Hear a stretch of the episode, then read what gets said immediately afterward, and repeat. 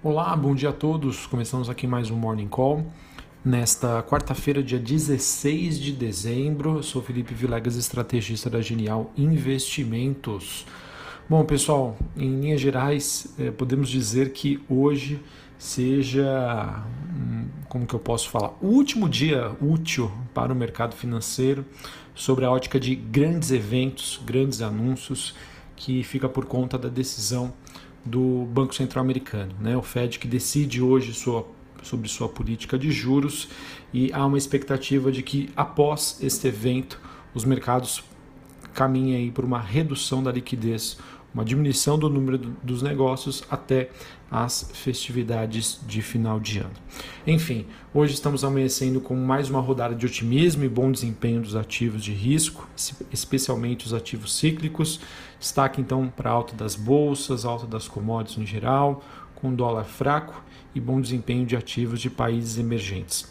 O destaque desta manhã ficou por conta dos, dos PMIs da Europa. O PMI é um indicador de atividade econômica, é, digamos que é um dos principais é, indicadores de confiança da região e os números acabaram vindo acima do esperado, é, a despeito aí dos desafios é, correntes da, da pandemia, da Covid-19, de algumas restrições. Então, isso, sem sombra de dúvida, acaba alimentando ainda mais o sentimento dos mercados sobre é, as expectativas de um crescimento econômico forte, consolidado em 2021, após a, a vacinação da população. Uh, hoje nós também temos, uh, no caso, né, como eu já havia dito, a, a decisão do FONC, é, o Comitê de Política Monetária nos Estados Unidos. Isso acontece às 4 horas da tarde e às 4 e meia a gente tem um discurso do presidente do Banco Central Americano, Jeremy Powell é, no caso do Banco Central Americano, o Fed, o Fed que enfrenta uma desaceleração da economia americana à medida em que o surto da Covid-19 piora nos Estados Unidos. Então, o mercado também considera a possibilidade de uma alteração no seu programa de compra de ativos para fornecer mais suporte para o crescimento americano. É, pessoal, acho que muita atenção aqui, porque conforme eu havia dito no início aqui do nosso Morning Call, é, todo esse embasamento do mercado, todo o fundamento do mercado em relação a um otimismo para 2021 que pode se traduzir em crescimento econômico, alta liquidez, né? quando eu digo alta liquidez é que vai ter muito dinheiro na mesa, políticas monetárias e fiscais expansionistas de maneira a incentivar as economias. E digamos que o, o grande maestro de tudo isso, né? um deles, a, acaba sendo o Banco Central Americano. Então, é, hoje é um evento super importante antes da gente encerrar 2021 com os mercados já se preparando aí para o próximo ano. E em 2021, é, o Fed, o Banco Central Americano, o Banco, Banco Central Europeu, sem sombra de dúvida, será um dos protagonistas, né, à medida em que, se tudo se baseia em políticas monetárias expansionistas, né, políticas fiscais expansionistas, qualquer mudança dentro desse cenário que poderia vir é, de uma alta da inflação generalizada, algo fora do comum, poderia mudar completamente as regras aí do jogo. Tá? Então é muito importante o mercado vai, sem suma de dúvida, acompanhar quais serão as últimas declarações de 2020 em relação ao Fed e com certeza é, o Fed aí deve ser o protagonista para o ano que vem. Além disso, né, hoje, eu falando, aproveitando para falar da agenda do dia, às 10h30 saem os dados de vendas no varejo nos Estados Unidos e às 11h45 PMI de manufatura. Outro ponto também que corrobora para esse movimento um pouco mais otimista hoje é o fato de que o líder da maioria do Senado nos Estados Unidos disse que deve manter aí os seus parlamentares em Washington até que um acordo seja fechado. Temos uma expectativa de que esse acordo saia até o final desta semana. Eu sou um pouco cético enquanto a isso, mas, sem sombra de dúvida, né, quero muito que isso aconteça, pois isso será muito positivo aí para as principais bolsas globais e o Brasil se inclui dentro desta lista. Beleza? Então, acabei falando um pouquinho aí de cenário. Não falei sobre o desempenho dos ativos hoje, então nós temos aqui bolsas europeias, S&P Futuro subindo, é, sobre o avanço aí das negociações sobre esse pacote de estímulos dos Estados Unidos, antes da ata do FONC, né, o Comitê de Política Monetária é, americano, e também sobre a expectativa, é, a expectativa não, né, a divulgação dos PMIs na Europa. A maioria das moedas de países emergentes, a pares do real, tendo ganhos leves ante o dólar, e o petróleo WTI, negociado na Bolsa de Nova York, se sustentando em torno dos 47 dólares o barril após divulgação do, de alta dos estoques. Tá? Mesmo assim, mesmo com a alta dos estoques divulgados ontem, né, que são os estoques API, hoje nós temos a divulgação dos estoques oficiais, petróleo se mantém na faixa dos 47 dólares.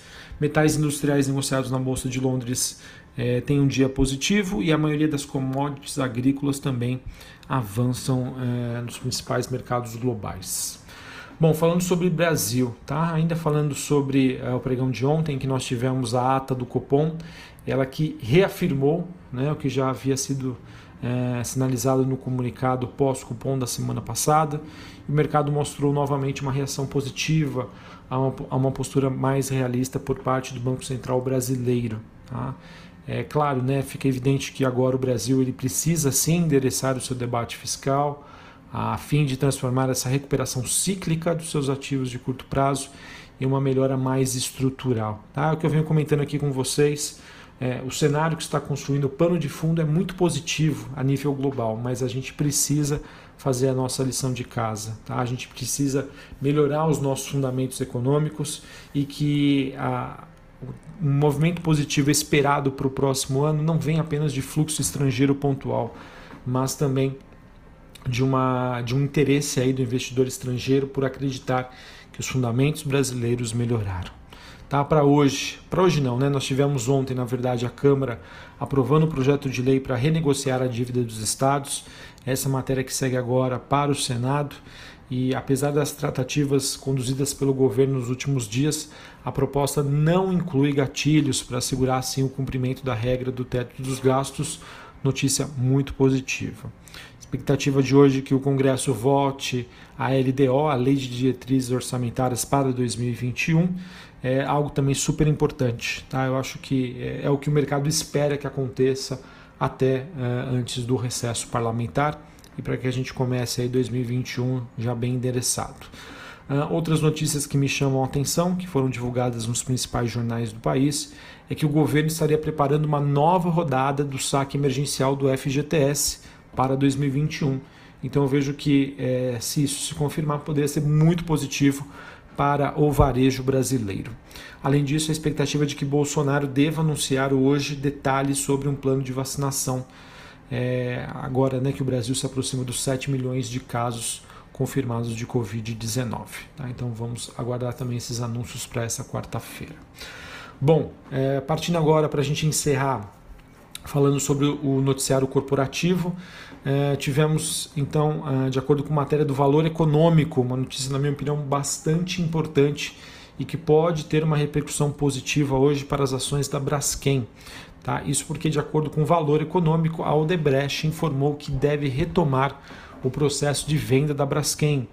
É, conversas com potenciais compradores deverão ter início entre fevereiro e março de 2021 e a venda né, da sua participação de 38,3% na Braskem é uma exigência para o plano de recuperação judicial do grupo. Tá? Eu vejo que essa notícia pode animar os investidores. Tá? Então, expectativa de uma reação positiva hoje para a Braskem. Ah, a gente teve a Copel Eneva, JHSF Unidas elas que foram mantidas na segunda prévia do Ibovespa. Tá? Essas companhias já haviam sido incluídas na primeira prévia, nenhuma ação foi excluída. Assim, a B3 divulgou hoje né, a segunda prévia da carteira teórica do Ibovespa, que deve vigorar entre janeiro e abril de 2021. Tá? Para quem não conhece, a, a, carteira teórica do Ibovespa, que é formada pela, pelas ações com maior índice de negociabilidade, ela, ela tem a sua revisão a cada quatro meses e a bolsa, antes da confirmação, divulga três prévias.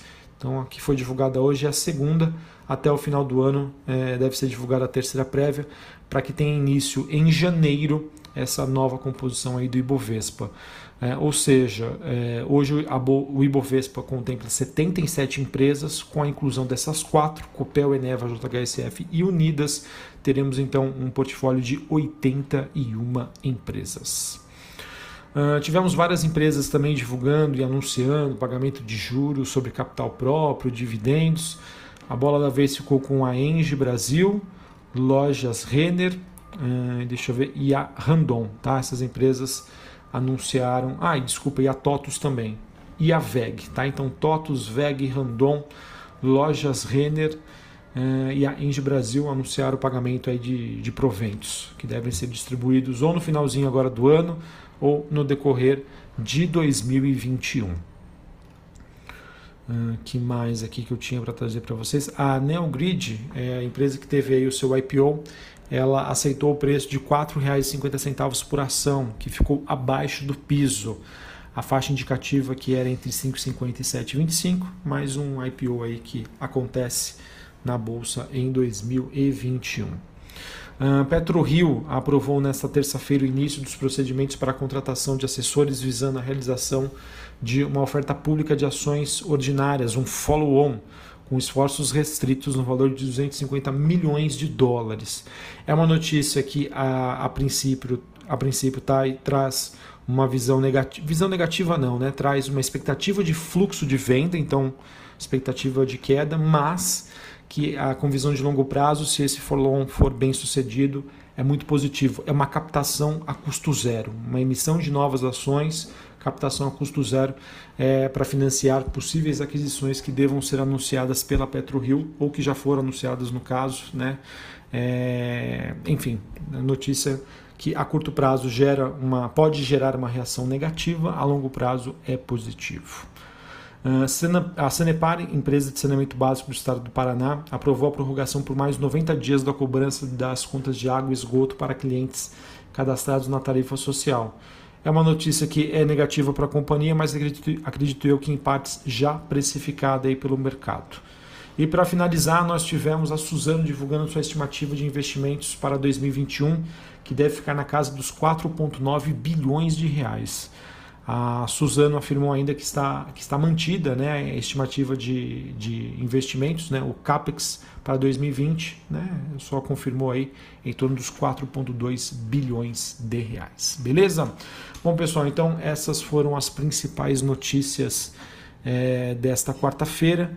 Conforme aqui é, disse anteriormente, o dia mais importante aí para o mês de dezembro encerramos aí o calendário de grandes eventos a nível global. E o Fed, pessoal, muita atenção, tá? Ele deve ser o grande protagonista de 2021, à medida em que o, o mercado ele, ele tem aí como principal pilar políticas monetárias é, e fiscais expansionistas. Então, juros baixos, recompra de ativos, né, o quantitative easing são fatores super importantes para sustentar esse otimismo do mercado. Qualquer mudança né, na estratégia do Fed, que pode ser impactada, entre outros fatores, aí talvez o, o mais esperado, que é a inflação, se ela acontecer no, no próximo ano, a nível global, isso sim poderia mudar os planos e reverter aí toda essa expectativa é, de excesso de liquidez e que sustenta os ativos nos atuais preços. Um abraço a todos, uma ótima quarta-feira, até mais, valeu.